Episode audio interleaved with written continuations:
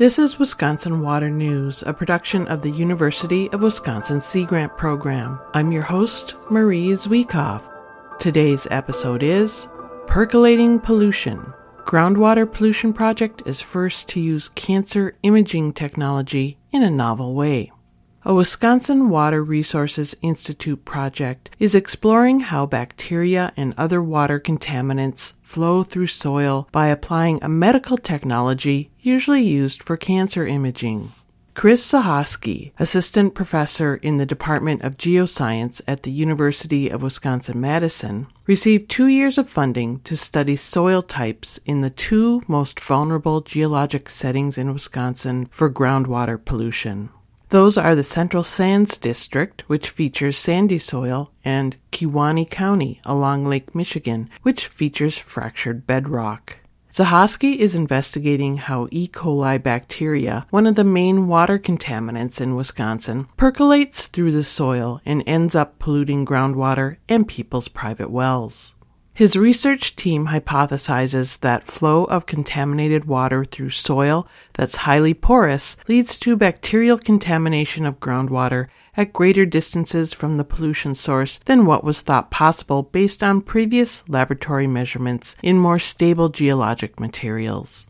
Zahasky explains the application of his study. With a better understanding of these transport and travel pathways, we can build better models to understand and sort of manage the risks associated with these contaminants. I mean, we all know the source of bacteria and nitrate. It's in Wisconsin, it's largely from certain agricultural activities, land spreading of biosolids, and things like that. Ideally, we can also go and make better decisions about times of the year that you might do manure spreading or certain geologic settings that just shouldn't have manure spread uh, on them because of the ability for these bacteria to travel through these materials and get down to the to the groundwater. Zahasky and his team are conducting their research in the lab with soil samples they've gathered from the Central Sands area and Kewaunee County. They measure the soil's properties, then pack it into large tubular columns and inject water through the materials in a controlled manner. Then they add bacteria they've grown and pump them into the columns. This is where the cancer imaging technology comes in. It's called positron emission tomography, or PET, PET. In medical situations, doctors use PET with radio tracers to identify tumors in the body.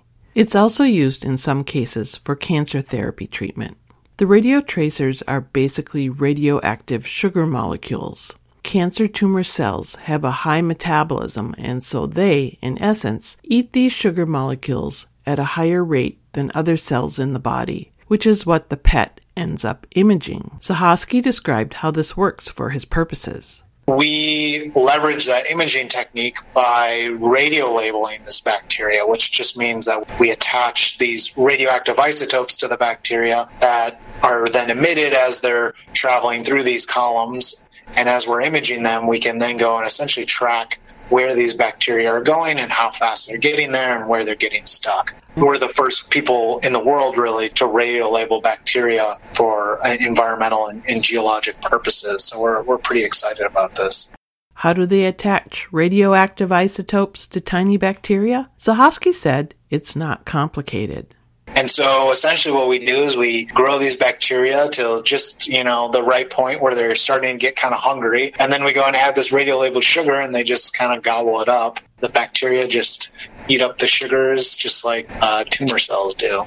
Zahasky developed this approach during his PhD work at Stanford University. However, many of the isotopes required for this imaging are produced at the University of Wisconsin Cyclotron Lab so it made sense for him to continue his research at UW Madison, where he has built capacity with support from a National Science Foundation grant. It has really allowed my research group to leverage this type of imaging in lots of new ways that just weren't possible without having access to these facilities here on campus. Zahasky plans to apply this technique to future studies involving the movement of microplastics and other contaminants such as heavy metals. That's it for this episode of Wisconsin Water News. Just one of the ways that Wisconsin Sea Grant, which is 50 years old this year, promotes the sustainable use of Great Lakes resources through research, education, and outreach. Listen and subscribe to us through iTunes and Google Play or at seagrant.wisc.edu. Thank you to Chris Zahasky, and thank you for listening. If you like Wisconsin Water News, you might like our other new podcast about environmental justice issues called The Water We Swim In. We have right in our backyards the greatest source of accessible fresh water on the entire planet. So that's the happy part. The depressing part is all of our problems are kind of our, of our own making. From Wisconsin Sea Grant, I'm Hallie. And I'm Bonnie and you're listening to The Water We Swim In stories about the Great Lakes and the people working towards equity. Twice a month, we bring you stories from the community organizers, researchers, and leaders navigating Wisconsin's waters. Water is the lifeblood of Mother Earth, and I just want to help take care of things. It kind of felt like I could run again. If we let those issues be invisible, they'll never get fixed huge wave came by and all of a sudden it like sucked him in. Suddenly the world woke up and realized drinking water is an environmental justice issue. You can see the passion that they have for that that fishing, like they they love it, you know. We heard about it in the newspaper and it was this little blurb that said this pool's gonna close. Giving access is justice. We're looking at this milky broth. The fish and I are currently making eye contact. Subscribe to The Water We Swim In wherever you get your podcasts.